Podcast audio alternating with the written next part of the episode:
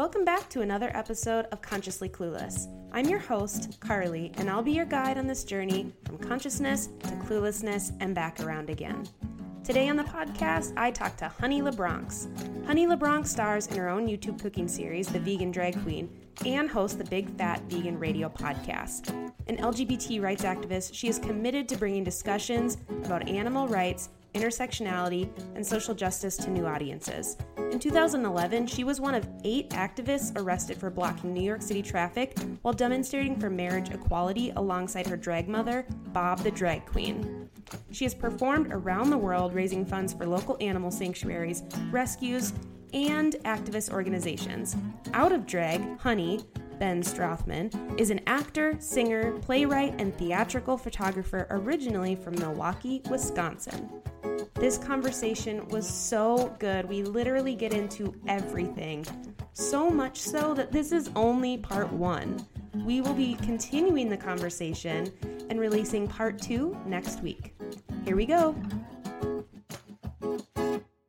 Sure. So, usually, first of all, thank you for joining me. Oh my God, yeah. And making time. But second of all, I really like starting. So, the podcast is called Consciously Clueless. Yeah. And I did that with the space of being like, I'm learning so much. And there's those days where you wake up and you're like, well, I'm conscious, I'm with it, I get it, I'm centered. And then there's those days you wake up and you're like, I'm clueless, I have no idea what's going on, what is the world? Um, and everything in between. Like, that's what I want to cover. It's like, that's life, that's all of it. So I like asking people, like, where are you at in this moment on that spectrum of conscious to cluelessness? Oh. God, that's I don't know why that feels like a pop quiz to me, but I'm like, I have so. It's not a trick. It's not a trap. so much to say about that. No, say it all. Um, do you do you need to uh, officially like okay, and we're starting in one, two, three, or are you just starting just from whenever? Okay. Just go. Well, if we're gonna if we're gonna just go, I'll start by uh, saying that the reason I'm late is and I have ADHD. And if you know anything about me, you know that aside from being vegan and, and, a drag queen, I have ADHD and I love spreadsheets and mm, I'm very mm-hmm. do it yourselfer. And yes, maybe that kind of comes a bit from my own toxic masculinity. Like, I'm going to show how macho I am. but I have like a full woodworking studio in my small Manhattan apartment. And I recently got into like, you know what? If it's the fifth time I have to cut through steel bars myself with a tiny hacksaw, I'm going to get a Dremel and just start doing it. So I like making my own soy milk. When you make soy milk and you are simmering it, the thick skin forms at the top. That's called yuba. And when I was once making this is all the explanation of why I'm late, by the way. So these are the I don't tell short stories. I wish I could.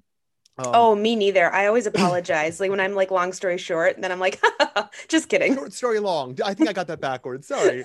well, I, I, once followed Miyoko's um, unturkey recipe, which if anyone's mm. never done it, I so recommend it. If for nothing else, the blend of spices and the resulting gravy that you end up making. I don't drink. I'm a person in recovery, 12 years sober. Yay me. Congratulations. I do. Thank you. I now do use wine in my cooking sparingly and only when it's indicated. Um, mm-hmm. Um, and I'm not saying that's okay for everyone in recovery. Right. You do you. If you're in your first five years, just don't even think about it and then whatever. Um, but so eh, you do want to add the, the white wine in her gravy because it does make it, it it's it's it's like adding the MSG. It gives it that oh my god, what am I eating thing. So anyway, I've been making my own soy milk, and uh, I could give a whole hour long. I know I'm fascinated by the fact that you make your own soy mm-hmm. milk. I thought well, I was doing good with oat milk. I could. Ba- oh, you make your own oat milk? Yeah. Oh, I am so sorry. Do, what, do you need something? Do you need a, a vacation? you need to sit down for a minute. Making oat milk is its own whole other thing. Mm-hmm. Do you strain it through something? Yeah. What? Just like a, a, a cheesecloth like bag. Oh God. I yeah, I the first time I made it, they said, here's the thing about oat, and I don't know who they are, but I didn't even meet them. But they said the thing about oat milk is it's so hard to strain it because it's just so it's too fine. It will pass yeah. through cheesecloth or a nut milk bag. So they said you really have to get a clean, uh, like wet, rinsed uh, white t-shirt. It's the only thing that's like such a thin mesh that even oat particles won't pass through it. Yeah, oat milk gets great. a little chunky. Oh yeah. So when you strain it through the t-shirt material, you better clear your schedule. Like, like how long do you have? Four hours? Because like it's not passing through on its own. And if you squeeze and apply pressure, that's great, but you're also forcing oat particles out. And when you are done, no matter how much you rinse that shirt and you dry it, you're done with that shirt. Because if you feel that that part of the shirt, it feels like the shirt is wax coated. Like there's a it's still cloth it's still pliable but it feels like it's a wax coated cotton which is actually really expensive wax coated cotton so maybe we're onto something but Mm. soy milk when you make soy milk the yuba skin forms at the top and i could go into a whole other thing about how i distill my own water and so i use distilled water but i also use filtered water before i distill it and blah blah blah the difference that makes but Okay. Okay. I got I- in in straining the yuba. There, there's a skin that forms around the top, and you go in with like chopsticks or something to like break it up, and then Oh, okay. try to. You imagine you're trying to get under a flat, two-dimensional, large circle with two chopsticks to lift it out.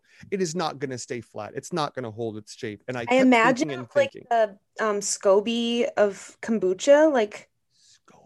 No, I've heard that. I don't know what that looks like. okay, never mind. I'm Well, gonna, I can I'll- Google it. yes, I can because Google it that's what you're I'm talking. imagining you trying to lift out with chopsticks, and in my head that doesn't make any sense. But maybe I'm off. Oh, Scoby. So it's probably something that, that forms at the top. Yeah, it's like the Yeah. it's the um symbiotic cultures and bacteria and yeast. I think is what it stands for. I'm sure I'm spelling Scoby wrong, but I'm S C O B Y. Ah, I was close. I had uh, I had just an uh, uh, an I at the end. Um, well, at any rate, oh, I see it now. Oh, wow. oh God, that looks like a placenta. Um, and I've not Yes, seen yes, many. it does. It does. Um, so I created this in my mind. I was just, and if you want to take like a screenshot of this, or you want me to send you a picture of it so that people can see it in the show notes or whatever. Basically, this is just a wire mesh cooling rack. Like it has like the little fold out legs on the bottom. Wow. Well, I went through this whole thing because when you go to like Chinatown and you buy a Yuba, they're usually at least this big. This is probably about 13 inches around circumference. Uh, circumference, no, diameter 13 inches. And when you buy them, they are folded in half and then in half again. okay. So you get them wet and then you're able to unfold them because Okay. they're folded in half and in half again. It makes them a lot easier to store because it's not a huge circle, it's a Right. small folded thing. So I basically took this rack, I cut it, which cutting through steel is difficult. I got these teeny tiny uh, key rings and held the whole thing together so it's hinged. So now I can put this at the bottom of my pot and just with strings on all four sides, just lift it out so the so the uh, yuba skin just seamlessly lifts out without interrupting its shape and then fold it that way and then fold it that way i'm brilliant i i win the internet i win diy i love the expression on your face i appreciate that you're not like uh-huh, uh-huh. so anyway No, Um, I'm just thinking yeah. this is how you monetize your podcast. I mean, this is brilliant. well i also was thinking when i finished this i'm like could i make and i'm like here's why i will never make another one. The reason i'm late is so i'm cutting through steel. Mhm. imagine then sitting down on your couch which is just a few feet away. There were there's sparks flying everywhere while you're doing this. Here's the thing in the moment they're sparks yeah because it's still that hot you know it, it gets hot from the friction when they cool and they land that's just shrapnel i've learned a couple of things when you're cutting through metal when you're cutting through steel especially wear a hat Mm, mhm, I have mhm. shrapnel in my scalp. I got most of it out. Thank you, tweezers. Um, the sparks were kind of flying against my arm the whole time, but for some reason that was fine. While there's still sparks, I'm like, they're not. But also, I had to every time I sat down on my couch, and you would think this would be big enough you'd see. The shrapnel from this can be so small that you don't you can't see it unless the light catches it. They're almost like tiny hairs. So what I'm hearing is that you also have shrapnel in your ass. I didn't want to say it. I mean, listen, the price of steel, what it is, I'm just saying my ass is that much more expensive. But Mhm. um, like there's moments where you're like, oh, you don't feel it until you move a certain way, and then your clothing rubs a certain way, and you're like, oh, there's something in there. And uh, but so before sitting back down on the couch, I had to grab my furniture vac, my my vac furniture, my vacuum with the furniture attachment and had like vacuum all the upholstery before I could sit down. Because last time I'm like, oh, I'll just sit down on a towel. No, shrapnel will go through it anyway. But I'm here. I relate a thousand percent. I bought a short bus and I'm remodeling it to be like a tiny home on wheels. Oh my god, that's my dream. That's my dream. That's my dream. Oh Yes. my god. Yes. And I had to cut out every bus seat because of the angle and everything. So, which felt really badass because I'm like in there and like, you know, I'm like like real life Rosie the Riveter, you know, there's like Yes, yes. sparks flying Yes. and everything, but then I totally like afterwards would be like, what the what Yeah. did I ow? Yeah. Like and like hours later yeah. where you're Yeah. just like, "Oh, there's there's stuff in my skin." Yeah. I mean, and I'm realizing now I'm like, I should wear. Uh, there was a moment I realized while doing this, I'm like, I'm not wearing protective goggles. Those are just my glasses. I'm like, put the goggles Ooh, on, Yep, yep, yep, yep, yep. put a hat on. I kept forgetting to put a hat on. I even stopped to get video of it for the Instagram because I'm like, there's sparks flying everywhere. This is cool. badass. Mhm, absolutely. There's like a boy or two I'm talking to online, and they every time they see this, they're like, "Oh my god, you're so macho! You keep getting sexier." You're I'm like, okay, "Who I'm gonna- me?" I'm gonna play up. I'm like, I'm like, I don't want to call myself Rosie the Riveter because I'm taking away the sexy points. But um, in those moments, it's like, yeah, I should probably wear like my my new faux leather jacket to protect any anyway. But I I love the short bus. I I where do you live? So I live. I'm actually weirdly in Kansas right now because I'm visiting my best friend from grad school. But I'm in. I Is live in any other Minnesota. way to be in Kansas? No, I'm kidding. I know I've never been, but I am assuming it holds up. You're no. from Minnesota. Yes, and, and you're from Wisconsin. Yeah, I was gonna ask where you're from when you said B A G earlier.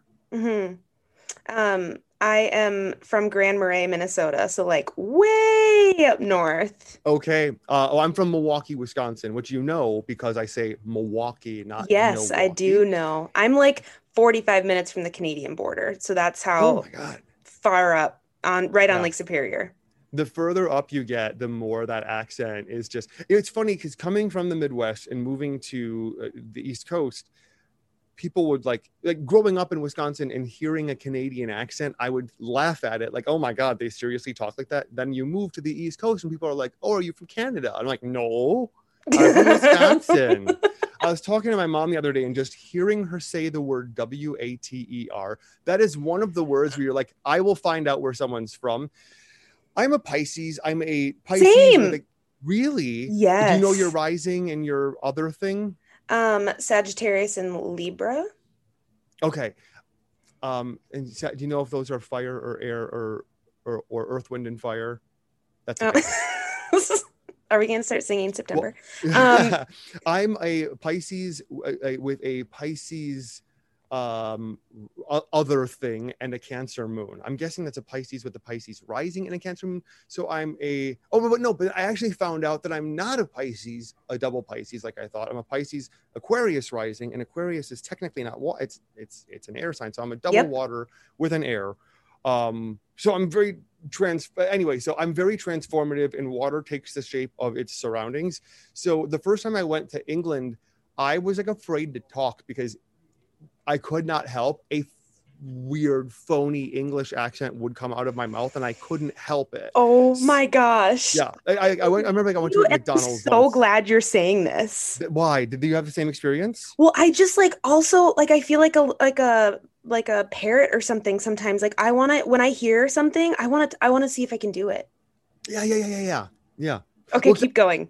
Except for like an Australian accent or a Texas accent. There's certain accents I just know I cannot do. I, I was a character actor in a play about God 12 years ago, and I had to play a a um like a Jew an old Jewish man, not necessarily old, but um I so I had to do a like legit Yiddish accent, and I had someone who grew up in that like in like Crown Heights, Brooklyn, and she's like, oh my God, I grew up with this accent. I can, and she taught me the entire accent Oh my god, and I also learned it from like a, an accent coach um, uh, t- tape.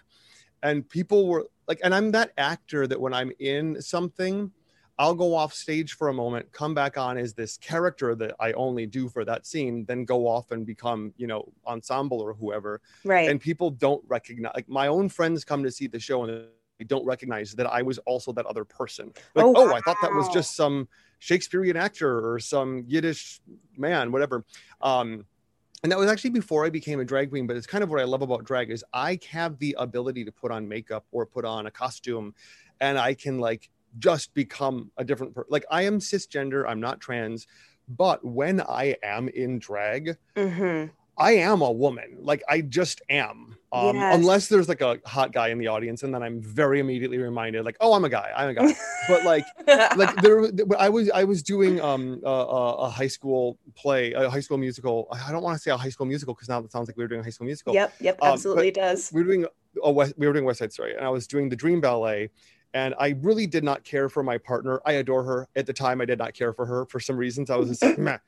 But in my mind, when we're on stage, I'm like, like it or not, when we're on stage, I am in love with you. I love like, you so much. Actually, this is my relate. This is the most important relationship in my life. Yep, absolutely. When. I'm on stage, when I'm off stage, that's a different story. Bye. no, but um, so the, why was I saying that? Oh yeah, so the accent thing.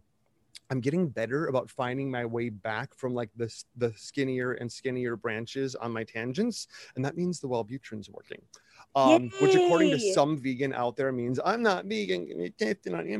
So um, but Mhm. the the water thing um so i take on my my accent i can't help it. it it starts to shift to where i am so i now actually and i'm gonna say it weird because i'm thinking about how i'm saying it but if i say w-a-t-e-r i'm usually just gonna say water now that to me sounds normal now water right. sometimes in New York, people will say water, like there's an R in it. I don't know why. And it just happens. And I have said it unironically, just not meaning to say it. It's like the first time my mom heard me say water, and she's like, What did you say? And I'm like, Water. And she's like, God, that sounds so gross. Like, I'm like, Well, how are you supposed to say it? She's like, It's water. Oh my gosh. Oh my oh like- gosh, it's so real. It's so strident, isn't it? It's just, it just sounds like someone's just taken witch hazel to my ears. Like, okay, okay, it's water. Yes. I when I so my mom is grew up in Georgia and Florida. And so only when she's like really tired does a southern accent come out, but you can't tell. But when her and I went to Georgia the first time to visit one of her siblings, I was probably eight and it was the first time I'd been down there. And Georgia, like that's a different southern than Florida, right? Like that's a different thing in terms of Oh, accent kind of I mean, thing and oh, in terms of accent, sure. Yep. In terms of South, yeah. Like you and can, also there's parts of Florida that you can consider the South. Yeah. Yes. So then um, we went down there, and I don't really remember this because I was pretty young, but I've been told that we called my dad one of the first nights we were there, and I was like, "Hey, Daddy," and had this southern accent, and my dad was like, "What's happening?" And my mom was like, she just, I don't know, like she's just, that's how she's talking now. Like she's been here for a day and a half. And I never connected it to like Pisces and that like watery It's thing. water sign. Yeah. Water, That's like so if you put water in a fish bowl, it is now the shape of the fish bowl. The fish bowl. It, it takes on the shape of, of whatever it's. So, like, I, do you notice that you're very affected by your environment? Understatement. this is therapy now. Well, I Yeah, also, as someone with ADHD, I'm also affected by my environment. Um, and I've been doing a huge decluttering and remodeling and putting up shelves everywhere. DIY. oh my, so much. I don't own stock in the container store because I don't do stocks anymore. It's all about crypto, but that's a different podcast. Um, but uh, as my apartment gets like, if I'm ever staying in like a hotel or in someone else's home, Mhm. and I wake up in the morning, uh, and it's just a clean, tidy room. There, there's nowhere that my eye is drawn to. Oh, that's right. I have to make a decision about that thing. Oh, I can't forget that. Needs to, oh my, Yes. did I not send that? Every like I, I used to have a roommate who, whether he meant it this way or not, he was like, things talk to me. He's like, the stairs are talking to me, and they are yelling at me that they need to be scrubbed and vacuumed. And I'm like, Mm. okay. But I can kind of get what he means now in that everything, like, I think it was like 80% of the information we take in is through our eyes. And everything, this is, an, this is again, everything I'm going to say is a different, is a whole new, is a whole different podcast. But our entire experience of being alive only exists in language. Your experience of yourself is a linguistic phenomenon. Helen Keller, for example, and by the way, speaking of intersectionality, there I, I love Helen Keller. I feel like I love her enough that if I make a Helen Keller joke, it's because I'm like, I have, I can't think of anyone I have more reverence for. The fact that this woman could never, well, I mean, has no memory of the time she was young enough when she still could see, but she, a woman who cannot see or hear, who grew up to to be one of the greatest philosophers and writers, mm-hmm. and who mm-hmm. once said, if languages are the instruments of like the orchestra of humanity greek is the violin Ooh. and i'm like how can helen keller know that like how can she know can you imagine Ooh. like sensing that with your brain without having ever used your ears but anyway 80% of the information that comes in is is visual but everything we experience is word based, language based. If you've ever heard of or done the artist's way, Julia Cameron also talks about art is a language based, a word based.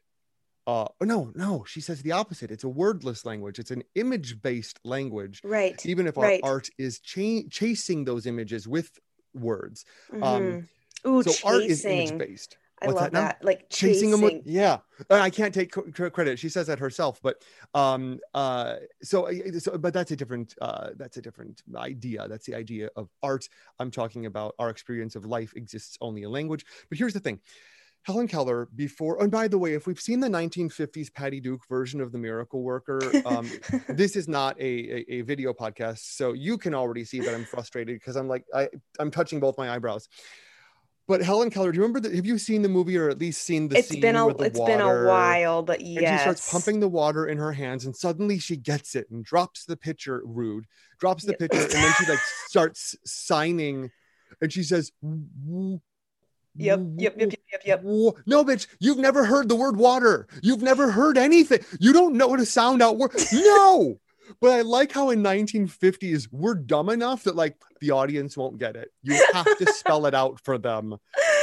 And oh it's literally God. I have to spell it out for them in a movie that is about someone having to spell things out for so oh my god that is meta. But anyway, um uh, but not Patty Duke. I'm sure he, she has her own story.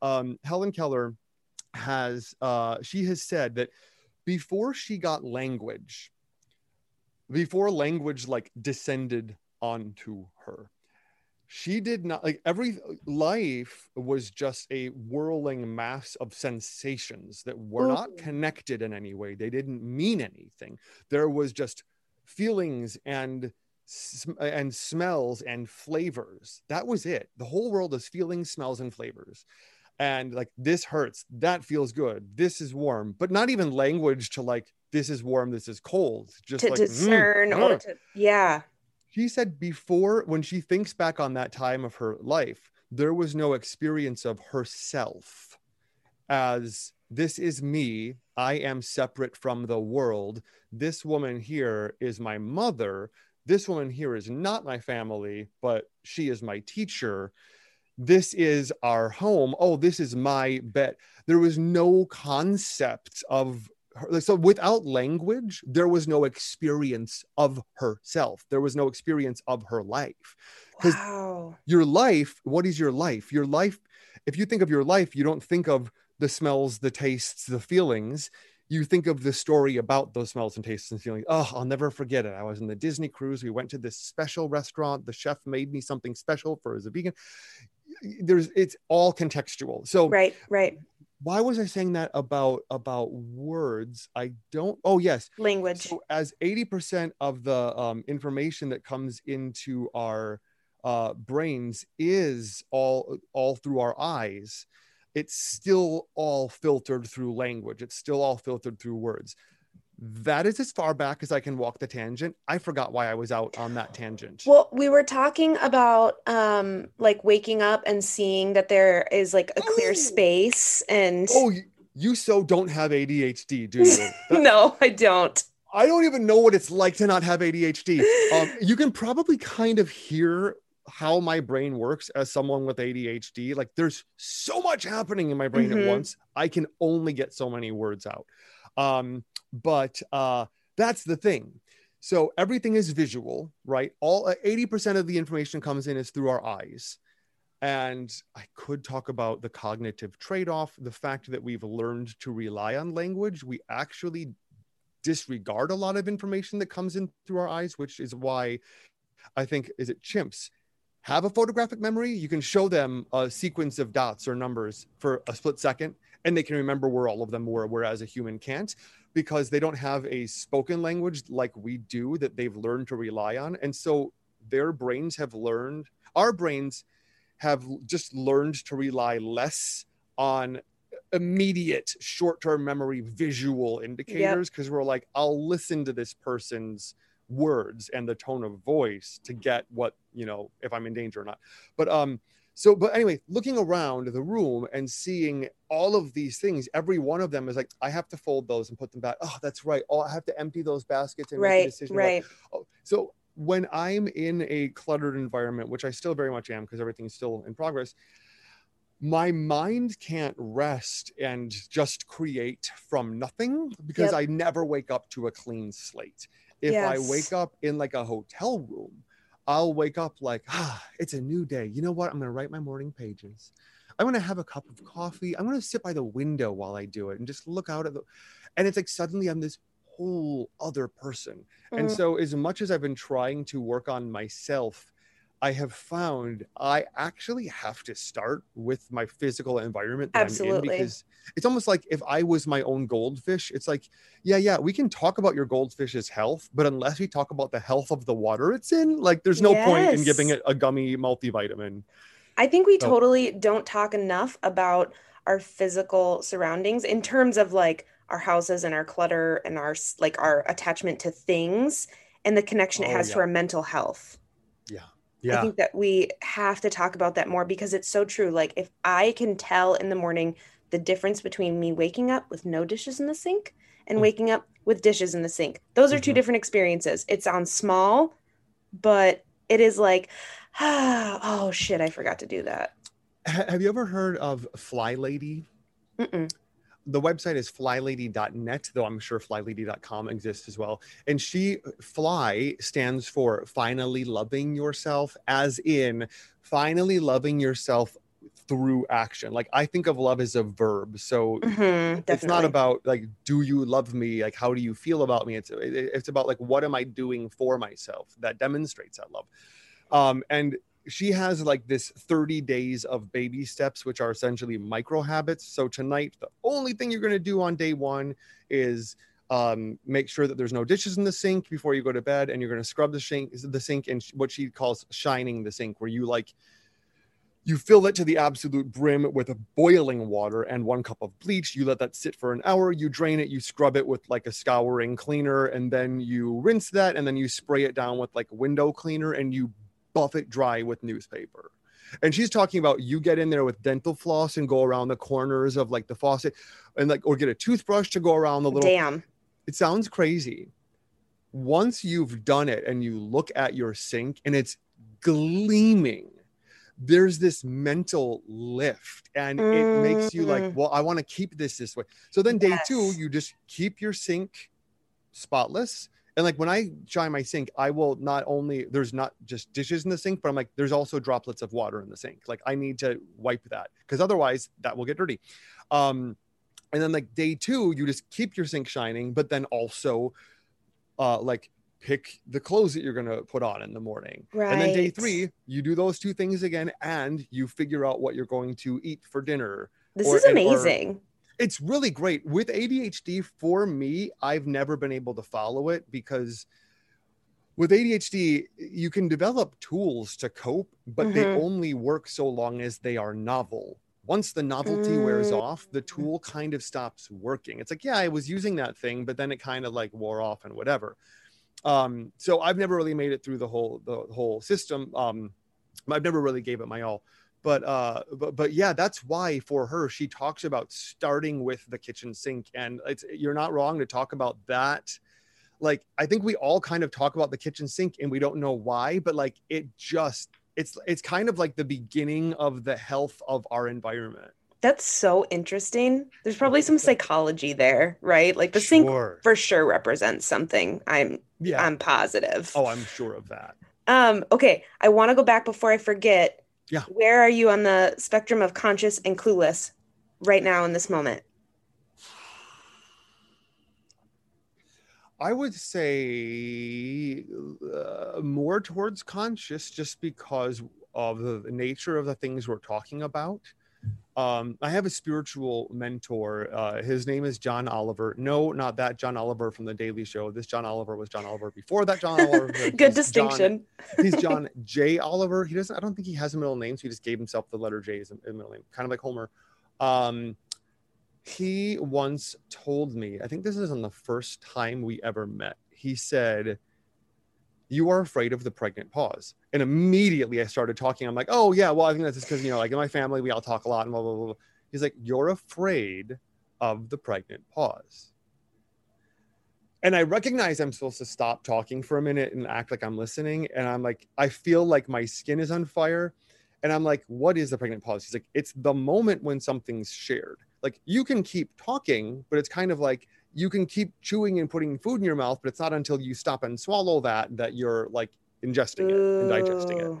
So, um, and yeah, I'm very afraid of the pregnant pause. I'm very afraid for that moment in conversation when there's just that lull. Mm-hmm. that's scary why is that so uncomfortable um and uh to to that he said to me he's like i want you to try something right now and he said tell yourself like out loud and actually let's just try this ourselves Let's do it. so uh, carly and Mhm. listener tell yourself out loud i remember that i am sitting I remember that I am sitting. tell me about that tell me about your experience of what just happened when you said that did something shift I became aware of where my body was hitting the ground, like where my the awareness of my body and how it's supported by the ground that I'm sitting on. when you remind your conscious mind your it's, it's something about when you remind your conscious mind of something that you're subconscious of um and you bring them into alignment I- i've actually heard that once as the definition of, of meditation when you bring the conscious mind and the subconscious into alignment um oh i have a great book to recommend for you Yay! um have you heard of Florence Scovel Shinn no, we'll get into it. Okay. Um, thank God this is a seven hour long podcast, right? absolutely. We're here all day. and I know that you do have somewhere to be at a, at a certain moment, but um, um, but at any rate, uh, that for me was like the first way I had of just stopping myself and reminding myself, like, be be conscious, be in this Mhm. moment. Like that stops me and centers me. I remember that I am sitting or walking through the city. I'm I remember that I am walking. I remember that I am breathing. I remember that I am talking to Carly right yes. now. This will be a memory one day, but right now it's happening. Have you ever said that to yourself when you're on a vacation? Yes. Ah, it's painful. Yes. Like just be in this moment. Even this morning, I found myself waking up. So I'm visiting my best friend, and I got here on Saturday, and I will be leaving on Saturday. And this morning, I was like, oh, it's already Tuesday. I don't, I'm Yeah. going to miss him so much. And then I was like, whoa, whoa, whoa, whoa. Uh, Do not pull yourself out of this moment. yeah. It's so hard. you know what you've kind of spoken to and when i what i'm about to say is um the category of knowledge that this falls into in case people are wondering uh, and this doesn't come from me i'm not just this great thinker I mean, of course this field of knowledge has given me access to great thinking Right. Great as will rogers said no man's great who thinks he is president, our president might want to take a page from that book right now. Um, but like for example, um, psychology is the study of the mind.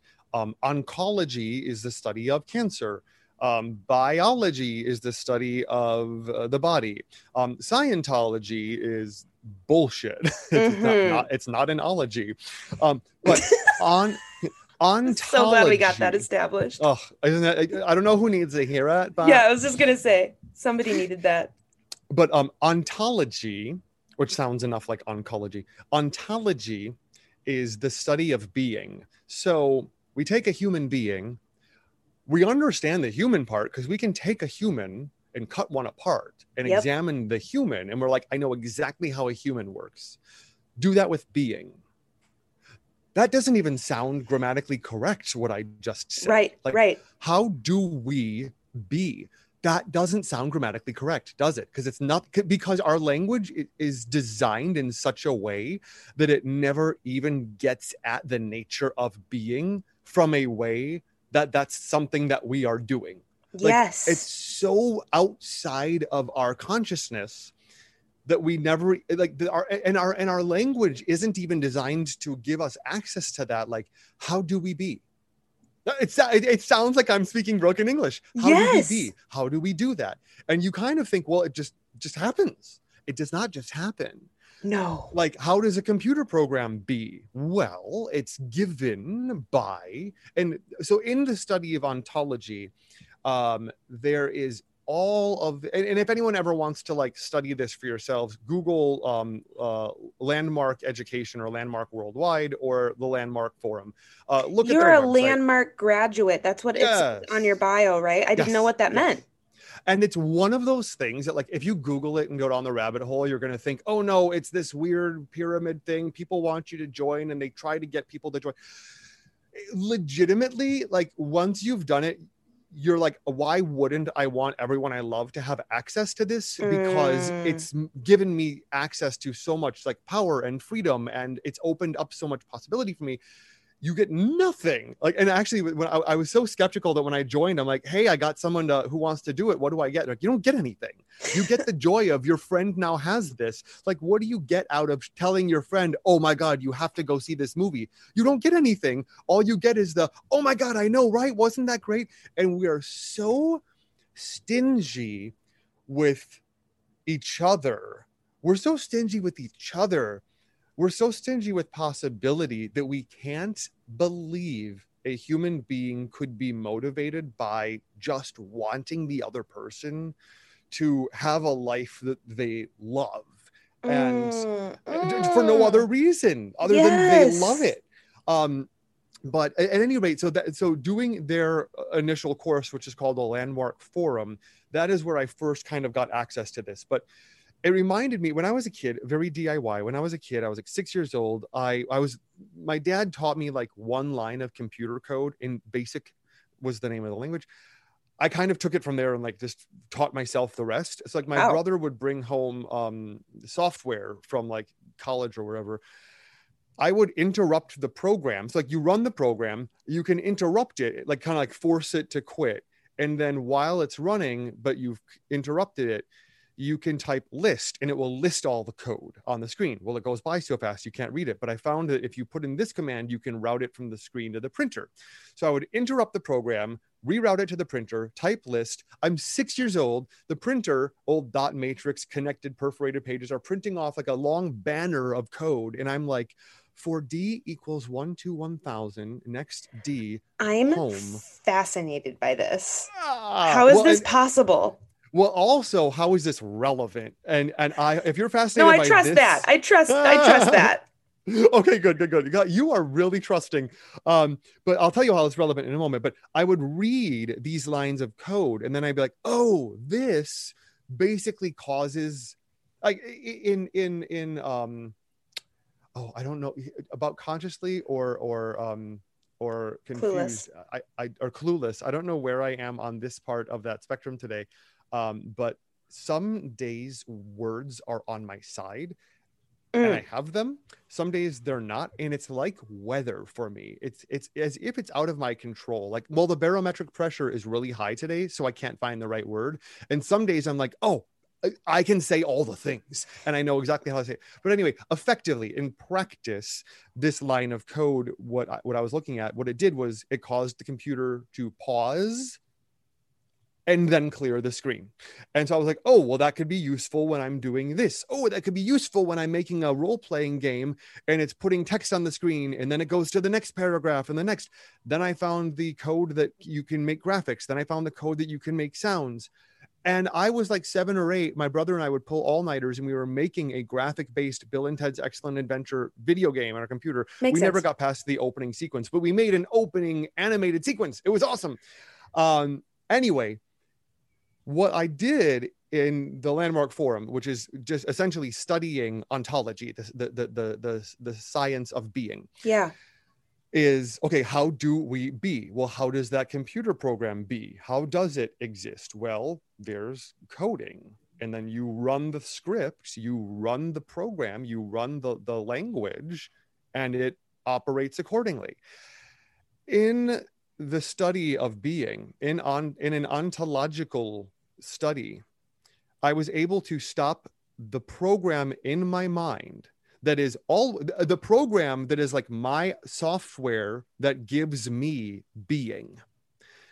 And i was able to actually recognize that there is such a program that that's not just me being there's a yes. program running. Yes. Okay well let's look at the language that is giving me that program. And then i can actually look at oh my god this is what gives me being. For example i am anxious. Wait well why am i anxious? Oh i am anxious because as i'm listening to this person i am fearing oh my god i'm wrong. Oh my god i'm bad. Oh my god they don't like me. Oh my god i don't like the way that they're looking at me. Normally you would just think oh well that person gave me a dirty look and they think less of me. You don't mm. know that they hmm. think that. There is a filter in your brain constantly filtering everything through a binary whether it's right or wrong good or bad i trust this or i don't trust this i like this or i don't like this um, I'm trying someone's trying to dominate me. I want to right. avoid dominating them or, or, or avoid being dominated, or I want to dom either wanting to dominate or avoid being dominated. Right. There are all these dualities, like all these light switch flips going back and forth. And if you think about binary, like a whole computer program is just a one, a zero, a one, a zero. So it's just in what order are my light switches flipped right now? Yes. That is how I'm going to experience everything that's coming in. If you don't know that that's there, you just think well i'm just being i'm just being me i'm just listening to this woman and she's just and she i don't like her attitude she right. doesn't have an attitude your program is perceiving an attitude based on the conversation that's happening in your head that you don't realize is happening and once you actually learn how to see that it never stops mm-hmm.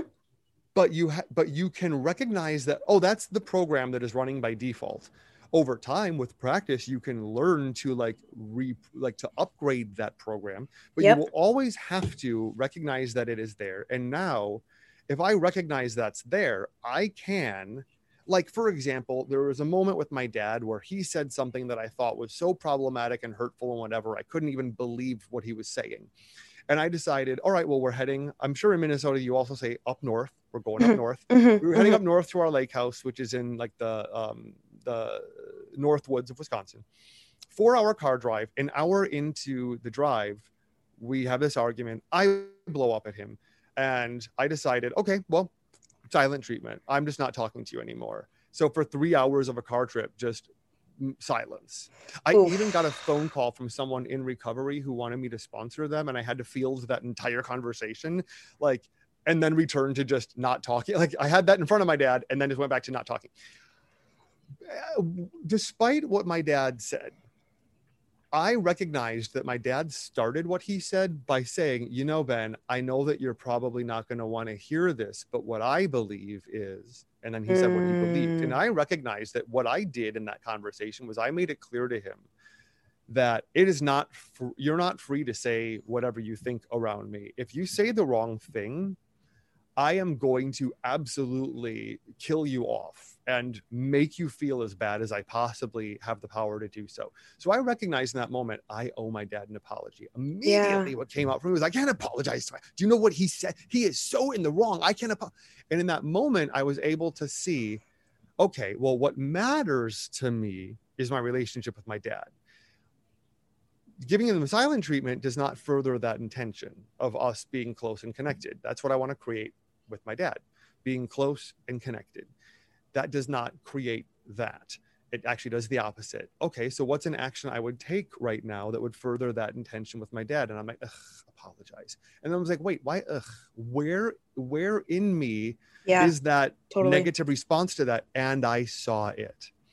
That duality that we all have, ultimately, all of that. This is right. This is wrong. That's good. It's bad. I trust this. I trust this. I like her. I don't like her. Ultimately, all of that is designed for one greater purpose, for one great binary, one great on or off switch. And if you can't remember all of those others that are there, remember this one looking good or avoiding looking bad. That's it. Everything in your life that you say, that you do, or that you don't say, or Yes. don't do, Yes.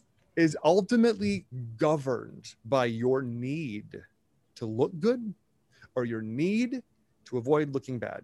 However, many million years of evolution or thousands of years of evolution, you know, that's still there. We're still a pack animal and we won't survive left alone with if the pack rejects us. So we're always going to be watching for like, okay, am, I separate from the, are they looking at me bad or like, uh, do I, do I look bad to people? Do I look good to people?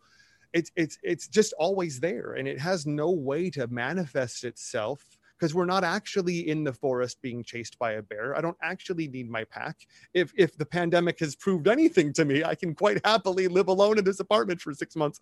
Um but or god seven anyway um but it that but it has nowhere to play out.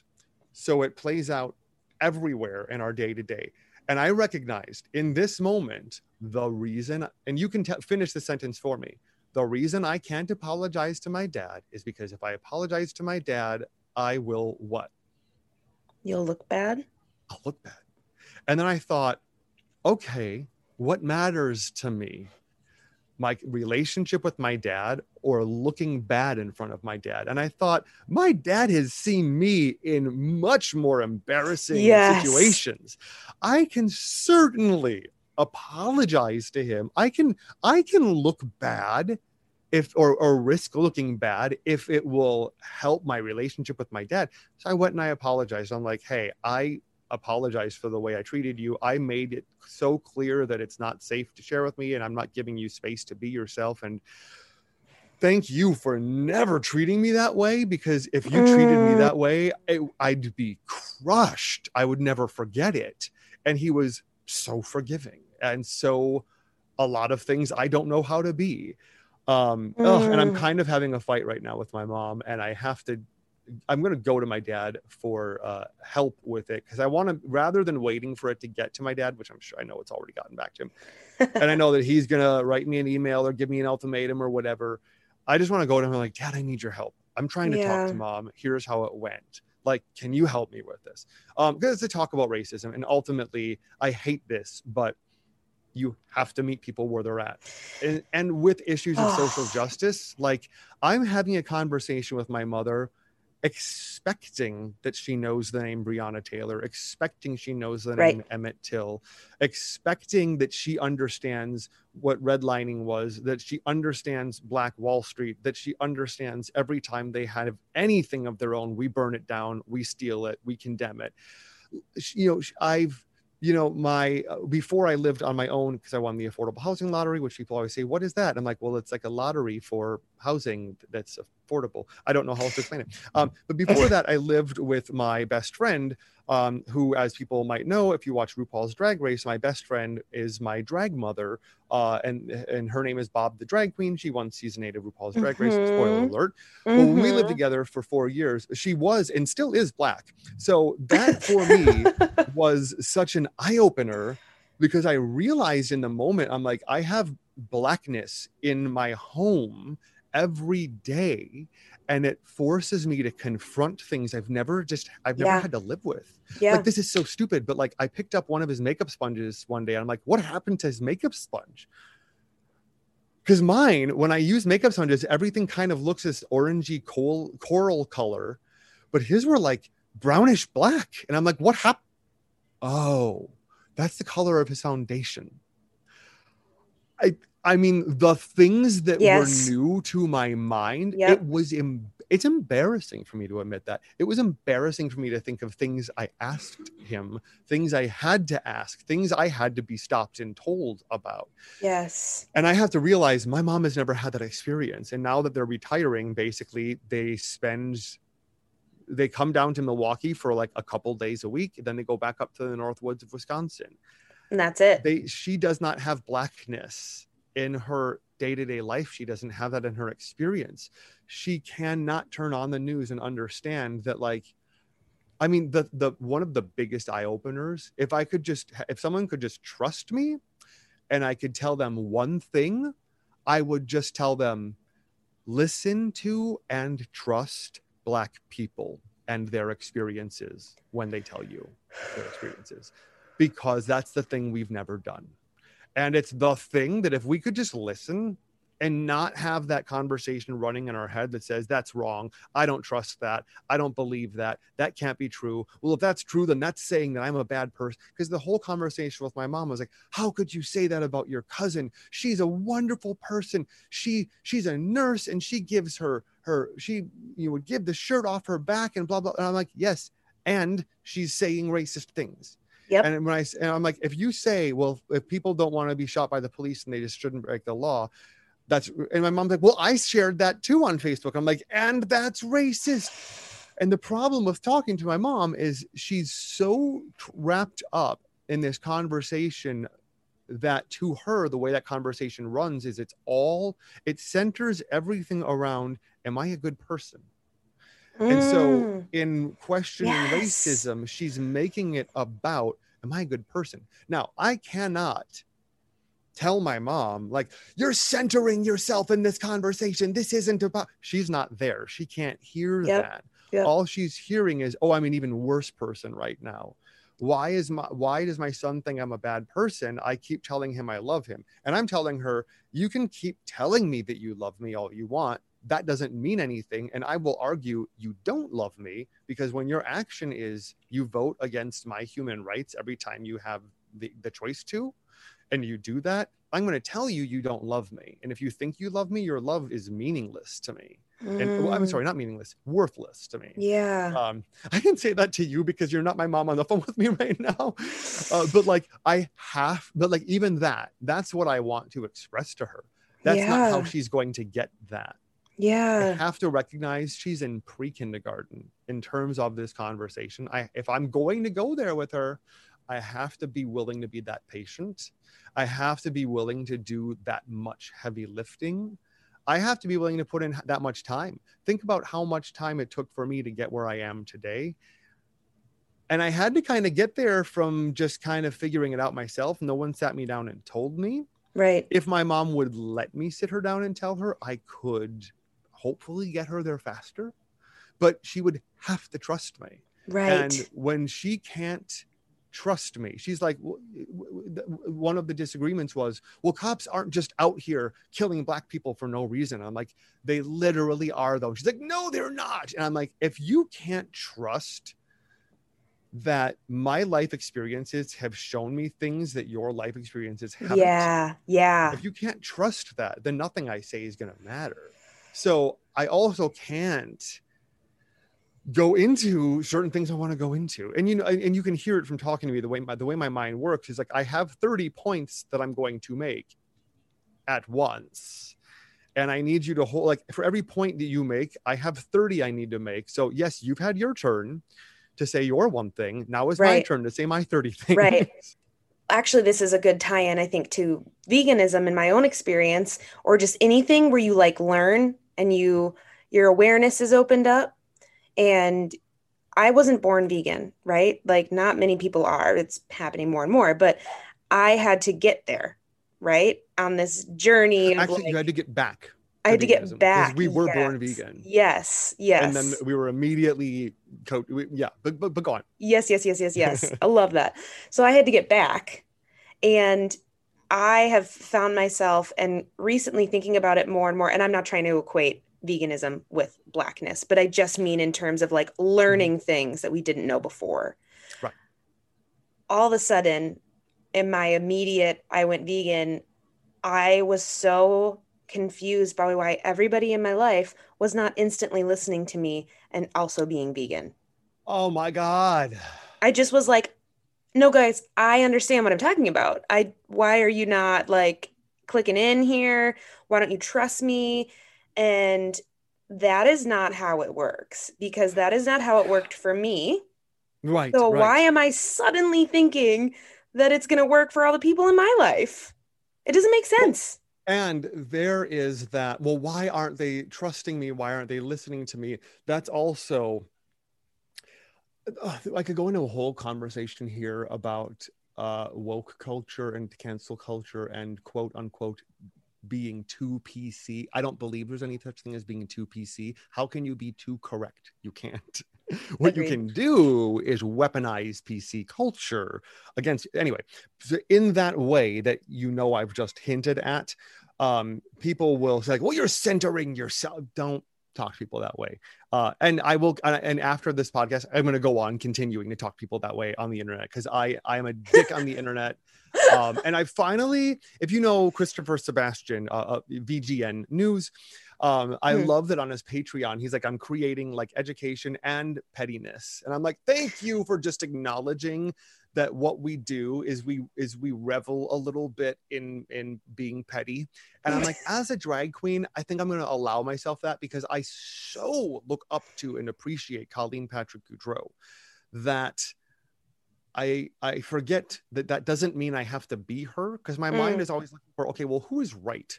And if I have to pick someone, I'd say, well, she's the one who's right. Like you yeah. can't be righter yeah, than Colleen yeah. Patrick Goudreau. That does not mean that I have to be her and I have to take her approach. Some people, after hearing her, are going to need the drag queen who's going to let them decompress and whatever and blah blah blah.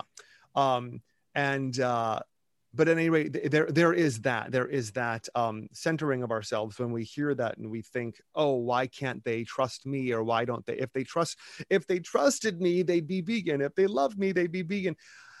It's just not about us. And yes, not. Uh. And in that moment, that you know, I think the first time I ever even heard the word vegan, it's because like some angry gluten free lesbian from Brooklyn was asking mm-hmm. at some at some indie coffee shop uh, like about of the scene you've painted is just like so so good. And to everyone in in any of those communities like you're welcome for me uh using your identity to to paint a caricature. Um but uh i i did like i don't remember any of this. You know how like you're like i don't remember any of it I remember 5% of it, but here's yeah. how it happened in my mind. Mm-hmm. I just remember like, well, are they vegan? About some like muffin or okay. something right. at a coffee shop. And it wasn't asked in a way of like, oh, wonderful. And can I ask, is that is it a vegan muffin? Oh, well, what I mean by that is does it contain any animal ingredients like dairy or egg or butter?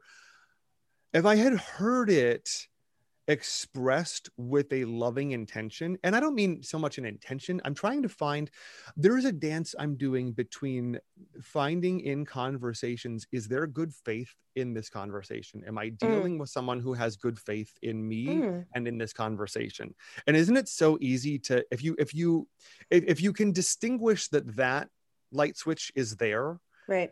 Then you can suddenly ask yourself in a conversation like, "Oh, that's what feels yucky." And stifling yeah. and entrapping about this conversation is this person doesn't have good faith. Yeah. If I suddenly say the right thing, I don't think that they're going to say, yes, bingo, that's it. it. Now, now what do you see? Now that that's, they're going to be like, yeah, and that's why, blah, blah, like, okay, there's not good faith. And I don't feel that the intention behind it is to educate me. The intention is to shame me um, which is another form of educating, but it's like I'm going to educate by like making you feel bad rather than like I'm going to educate like lovingly. So because of that, that was my first association of veganism. Now, is this anything to do with, well, if I trusted her or right. well, if I knew her, it's just that I wasn't sent. Oh my God, I'm working this out in my head for the first time. Like I wasn't sensing, I wanted to say I, I wasn't sensing love and positivity, but I guess human beings are motivated by possibility. Like everything mm. is about mm. do I see a possibility for myself in yes. this? And th- there's a term that I learned um, in doing the landmark forum. This is an ontological term. There's a lot of terms that they use that are just they're plain English, but they're not the way that we would use them in everyday speech. But they use the term enroll. Now, when we hmm. think of enroll, we think of signing up for something. Yeah. Think of that in a different way. To enroll someone is to create a possibility to be present for them such that they are moved, touched, and inspired by that possibility. Woo! So, you see what I mean? Like, even that is in, even that, are you enrolled in that? Like, yes, I am I now see a possibility I didn't see before you just said that. And I am moved, touched, and or inspired. Moved as in I no longer stand over here. I now stand with the animals. I have a different stance. Or touched as in you have touched my humanity. Or inspired by like ideas, ideas, ideas Yes. has that happened as a result of that so that's enrolling someone everyone is motivated by enrollment either i'm enrolled in what you're saying or what you're creating or i am not enrolled in it and if i'm not enrolled in what you're doing or being or creating or saying i'm not going to take any action on it. Taking an action is registration. There's i'm enrolled and there's i am registered. Like like uh, uh like uh oh my god i'm enrolled in you talking about veganism is like oh my god i see. Like i've never even considered the animals feelings for their children i'm registered is i am now vegan today's day one of vegan okay let me look over this menu help me with this menu because i don't know what to order so what do i how, how do i get this then that is i'm i'm enrolled and i'm registered So how did you become registered? How did you become vegan? uh, well, I my spiritual mentor John Oliver. Every Yep. time we meet, there is some lesson. You know, when the student is ready, the teacher will appear. Oh my God, I'm fine. I'm, I'm just thinking I should force that one on my mom. I'm like, this conversation wouldn't be here unless you were ready for the lesson. Don't talk to people like that, Ben. Yes. Um, Maybe but- reframe a little bit, but Yeah. the the sentiment is right. yeah um but uh he taught me about fasting i had done the master cleanse which if you aren't familiar with it by that definition people also call it like the lemonade diet the beyonce Oh. diet the whatever it's you know uh, um, cayenne pepper lemon juice and Yep. maple syrup and that's all you eat and i love not it doesn't work for everyone i love it i could just be on the master cleanse for three months and i'd be like oh i think i don't have to think about food i don't have to stop and Oh, one interesting. week I got to juice some lemons. That's it. Well, after doing that, I noticed that I was like in pain when I went back to eating. Now it's probably because I didn't ease my way in. I just right, right, right. went for it and ate big full meals. And he's like, if you switched to a raw vegan diet for like 90 days after that, you would. And I already I'm like, that's not the way to talk to me. uh, forget raw. And even as a vegan, I'm like, don't talk to me about 90 days of being raw. I'm just not here for it. From being from Minnesota and Wisconsin too, when it's like cold in winter, I'm like, don't talk to me about raw food. Give me some soup. Ah, and I know, shout out to TJ Long. I know a Yes, yep. vegan. Yes, you know TJ. He just he just moved to Cook County and he's a fourth grade teacher in Grand Marais. so uh a guy well, so when the student is ready, the teacher appears. Vegan, Um, yes. And uh he mentioned veganism. And here was where I was like, okay, this student is not ready anymore. I will Mhm. never be ready anymore. We're done. We've reached an impasse. I can't do vegan. I thought back to that angry lesbian hippie gluten-free Brooklyn girl with with whatever. not girl, young young lady. I'm trying to young woman. I'm trying to stop saying girl. I'm like, okay, is she 18 or older? Or like arguably like 15 or 16 or 17? Like, uh, you know, I, how It's do you hard. how do you decide when someone's a woman? Um, but uh, we would never say like, oh yeah, you want to open a bank account? Great. Talk to the boy behind the counter. You would be like, boy, that's just gross. I'm uncomfortable that you Isn't said it? that. But like, talk to the girl Mhm. behind the counter. What we it's the the lang- our experience of ourselves, our experience of life, only exists in language. How we language ourselves, how we language each other, how we language our life, shapes what we see, shapes what we see, what we ex- think that we're dealing with, shapes how we experience one another. You keep calling women girls, we're gonna keep seeing them not as adults, not yes, as yes. do you know what I mean? Yes. And not all women agree with me on that. They're like, listen, I'm 60. Please call me a girl, huh? I'm like, oh, yeah, fine. But, you know, um, it's, it's like our, how we, you want to transform your world, transform your word. Language does Mm. not only, we, we think Woo! language describes. If I said to you, language has one job, language describes things. Wouldn't you kind of conclude after thinking about it, you're like, well, yeah, that's kind of all language does, right? It just describes things. Well, why? What did we call it in 1776? uh, Colonization and blah blah blah. And screw America. Um, but Mhm. what did we call when we wanted to have independence? What document did we write? The blank of independence. What was it called? The Declaration of Independence. Why was it not called the description of independence or the definition of independence? Well, because there was no independence to, we couldn't describe our independence. We didn't have it. Right. So what did we do? We declared it. To declare is to create something with speech. For example, Hmm. I now declare you legally wed.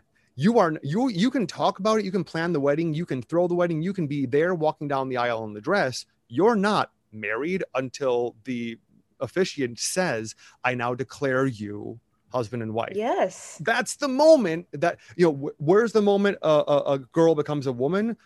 I don't know. I can tell you the moment a bride becomes a wife. It's the minute she's declared wed by the officiant.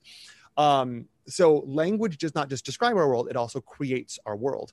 I have to realize, and here's what I need to tell myself before calling my mom on Thursday Mm-hmm. the more I say my mom is, you know, this, I don't want to use the adjectives. The more I say my mom is this and she's a that and she's a that, well, then the more it's true. Yeah, you 'Cause I- manifest it. I'm manifesting that and I will continue to find evidence to support. The more I ma- uh, say that, the more I've created that, the more I will see it because it's literally what I'm creating. And the more evidence I will have to support that I'm right. If I changed my word and I started saying, my mom is patient and loving and understanding and like generous with her listening if I just described her that way and just think of her that way and just relate to her that way on the phone call, I'm going to move mountains rather than. And I have to remember that on Thursday when we talk again. so much of what you are describing because i've been getting into more and more this idea of manifesting and Yeah. it i love it like it Yes. feels like it's helped me to like move through things it's helped me to create things it helps me feel like i'm in control of things but also to like trust the like i don't know i just have been feeling like it's a really good place for me and a lot of the conversations we've had feel like they teeter into that land of manifestation in that conversation. Um, uh, because I'm not to uh, go into this whole tangent and have time for it, there's Mhm. a book that you need to read. Now, there's the name of the book, and then there's the name of the book. There's the name of the book, and then there's the name of the book that the book is in. okay um, there's a book called The Wisdom of Florence Scovel Shinn, and it is a collection of four of her books. okay I've never even finished reading the first one because ADD. Yep. But the first one is called The Game of Life and How to Play It. You can actually find this book online. Like, it's, I think it's in the public domain now. When I read Okay. this, I thought, wow, this is some new agey. Like, has she been on Oprah? This woman died like in like the 30s or 40s. I oh, think. Oh, damn. Like, this is an old book. It was written in like 1920s okay and it's what we would today lump in with and call metaphysics but i don't do that with this book because to call it metaphysics is to yeah yeah it Yeah. into this category of yeah yeah yeah i already know this this is like this and that's a thing that's a linguistic trap our brains use in how they operate it's easier it's easier to learn things. So it's like, oh yeah, yeah, yeah, that's just like this. Oh yeah, that's just like this other thing that I know. And we can fit things into what we already know, and it's easier to learn and memorize them. But that's also an obstacle because it's like, "Ah, you're just like my ex-boyfriend. Mm. Well, I'm making you like him because my mind is doing that because it's you're always looking for this is similar to that. When you stop doing that, you're like, oh, this is its own thing. Then you really get the power of it. You really get the experience of it. But um, her book, The Game of Life and How to Play It, uh, it's a must read. When I first moved to New York, I dated a guy. Um, his mother was actress Jean Vander Pyl, the original and only voice of Wilma Flintstone. Oh wow So I dated Wilma Flintstone's son. totally Um, and she gave him this book, and it was a very important book to him. And he gave me this book, and I've given this book as gifts. Um, for those with ADHD, you can actually read the book on YouTube. Like it'll, there's a someone who will like read it and put like a paragraph at a time on the screen with some colorful background. Um, but the game, the, the the game of life and how to play it basically talks about like how your you create your word the world with your word if you want to manifest things you need to understand there's your conscious mind your subconscious mind and your super conscious mind now in a moment i'm going to come back to how i became vegan uh, because I have I have to finish that story. I'm doing with my hands what I call bookmarks. So I'm like bookmark. Okay, bookmark that. So this bookmark is. I do that too. Yes. Okay, I do that great. too. I was just looking at time. I was like, I literally feel like we could do a part two. I, I would be up for it. I'd be very up for it because I also realized I never told the listeners like who I am or what I'm about. But I'll mention that. That's that's the next. I was just thinking that too. Like, there's so much I want to uh-huh. get into. I am a yeah adoring talking to you. Like oh, I always I always say and not that it's not truthful, but I always say like, "Oh, I could talk to these people forever because I love doing this." But I'm literally like I just want to talk about this shit with you all day. And I'm really enjoying um, and getting value out of this conversation personally. Like uh, there is something about the way that you're the inquiry that you are I, I, say that you are as a fact of your being, right? Rather than mm. the inquiry that you're in, like it's a thing that you're experiencing. No, you are being an inquiry. The inquiry that you are is a very inviting space for mm. me to like come into and play and wonder and speculate because my inquiry like our inquiries are sort of like aligned and it's kind of i i love collaboration because if you've ever played mario 64 there's this scene yes. where the only way to get up this wall is there's two narrow walls and you can wall jump back and forth between them. Well try doing that when there's one wall. I mean good luck getting up the wall. Maybe you can do it. What an like, image in Bonk's Adventure, which is made for the TurboGrafx, you can get up a wall by chewing. Like he's like a caveman and he uses his huge head, but he'll bite into a wall and then chew his way up the wall. Well, it's not as easy as just wall jump back and forth. Yeah. Um, Miz Miz Cracker, my other drag sister, she mm-hmm. was on season 10 of Drag Race. Um, and then uh, recently she was on All Star season five. She helped me create a number of mine that she was helping me with, and she was performing in the number with me. I came up with the idea mostly by myself, but the minute she came over and I'm talking it out with her, she's like, "Oh yeah," and then you could, "Oh, and then what about? Oh, and what about?" The number was done in ten minutes, whereas on my own it could have taken a month. Like things that yes. would take me two months when I'm um, collaborating, it'll it'll happen in ten minutes. So yes. that's what I love about these conversations together. Um, so I'll quickly get back to um, uh, Florence Shinn. Have you ever seen the movie Charlie's Angels? There's mm-hmm. a, a, there's a scene where they have to make a key, and they take this thing that's like a clamshell, but it's filled with clay, and they put the key in it, and they press it, and it pushes the key down into the clay and makes an impression of the key. In my mind, the key, like the key or that level, is the conscious mind. It's the thing that you're pointing your mind at right now. Your subconscious is the clay. It's the thing you how it's the thing you impress. You impress your subconscious mind with your conscious mind. So, what are you conscious of? What are you speaking, whether it's out loud or in your actions or in your being or in your relationships? What are you creating with your word? Who are you being? Um, that is how you impress your subconscious mind. So, for example, if I'm like, eating right and, and and and buying my own food but the whole time i'm kind of thinking about how i'm i i, I never stick with anything and uh, i'm just fat fat fat fat fat. I'm going to impress the subconscious mind with um with the idea that this is how it's going to work out in the yes. end the subconscious mind it's uh, how does she say it? She's and, and i'm going to get this wrong in a way um, but the subconscious mind just takes things literally. It, it it works them out as if they're marching orders. It doesn't question what we're feeding it like oh well you didn't mean that. It has no sense of humor. It has no sense of irony. Yes. It's it's it's like a computer program that like if you typed into the computer program okay blow up world send haha the computer program is not gonna be like you don't mean that. It's gonna be like blow okay up world. that's that's what it does. So that's how the subconscious works. And then the super conscious mind i kind of forget how to explain that one. So I'll just say, if you're interested, the super conscious mind is like the God conscious mind. It's kind mm. of like how we then let it come back down, like getting it down on the page, letting it speak to that like us, connection it, to source kind of thing. Yeah. So the game of life and how to play it will kind of better describe that. Um, I can wrap up the John Oliver story and how I became vegan, and I'm happy to do a part two and talk more about it. Um, with uh, John Oliver, he rec- when as soon as he said um, vegan, I remembered thinking, "Oh, I could never go vegan." I heard myself say I could never, and I got defensive. I'm like, "What? What is it? I could never do?" Like, well, says who? Oh, says me. What do I know? Don't tell me what I can't do. And he gave me this book called The Face on Your Plate by I don't know how to pronounce it. Jeffrey Masson. Mama say Mama say Mama say whatever. Yep, yep, yep, Um, yep, yep, yep. You'll you'll find it if you Google it. Um, it's not a gross or graphic or scary book. It's just so terribly sad, and it Mhm. Reconnected me with who I was eating.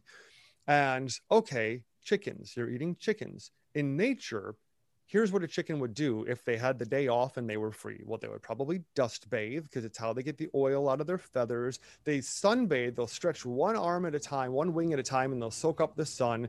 Um, they like music. They here's how they are with their. Once I realized the, the, the idea that a chicken in a cage does not have enough space to like turn around or like spread their arms. I imagined if you've ever had someone jokingly pin your elbows down at your side and you want to move your arms but you can't, or you're in a crowd or you're in a Oh, that just made my whole body like. right for a second. Imagine that's your whole life. I could I I didn't the, the even saying oh I can't even imagine I don't even want to think about it is the privilege I have as a human in opting out of that reality. Like, oh, I opt out of that reality. I do not want to even think think about it. That chicken, that pig, they have to live it every minute of every day. Mhm. And when I realized to whom I was doing that, pinning their arms down at their side, I just realized like that that but that's not me. Who I have known myself my my whole life taking that action, causing that does not further my intention of being the person I say I get to be. It's inconsistent.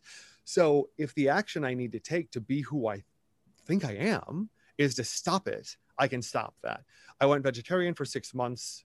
Uh, and then went went vegan. Like that's its own whole story. If I tell that, Yes, we will get So, into I- it in I think part I have two. a minute left. Mhm. I'm just going to quickly say so. Hi, let me introduce myself. so, Ben Strothmann here, uh, host of Big Fat Vegan Radio.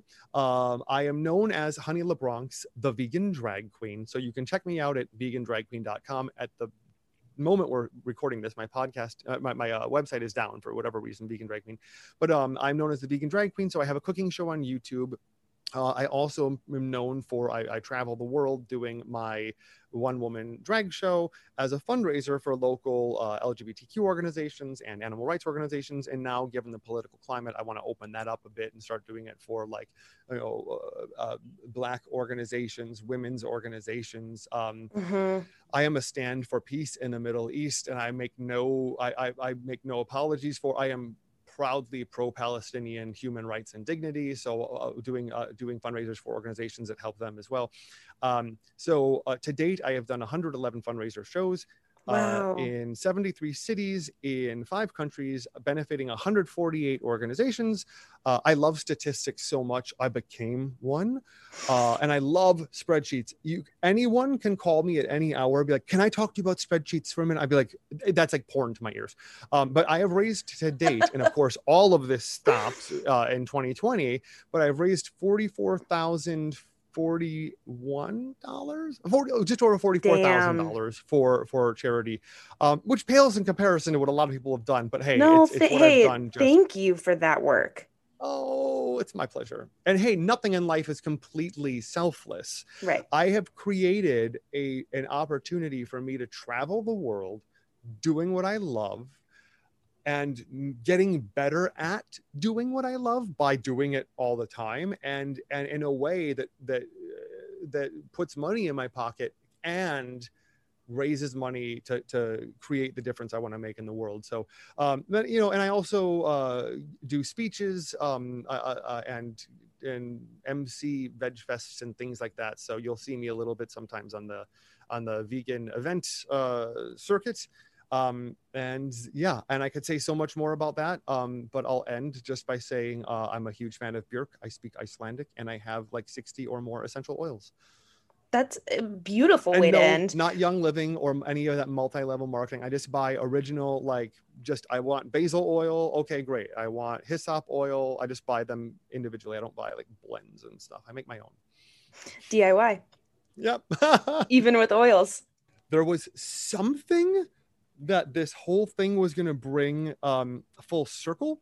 And i don't know if i did it but it was something about the consciousness and recognizing that like being conscious in this moment and like i don't know. I'm just going to assume that it com- it all completes not with whatever the next thing is that i say. It all completes in the listener's mind. I will let their minds finish my Perfect. thoughts for me. Perfect. Thanks for listening to another episode of Consciously Clueless. I hope you enjoyed my conversation with Honey LaBronx as much as I did, and I cannot wait to share with you part two of our conversation. If you are enjoying this podcast, hit subscribe wherever you're listening. And if you want to help me get this into the ears of more listeners, send it to a friend, text it to a family member, share on social media. Whatever you can do, I greatly appreciate.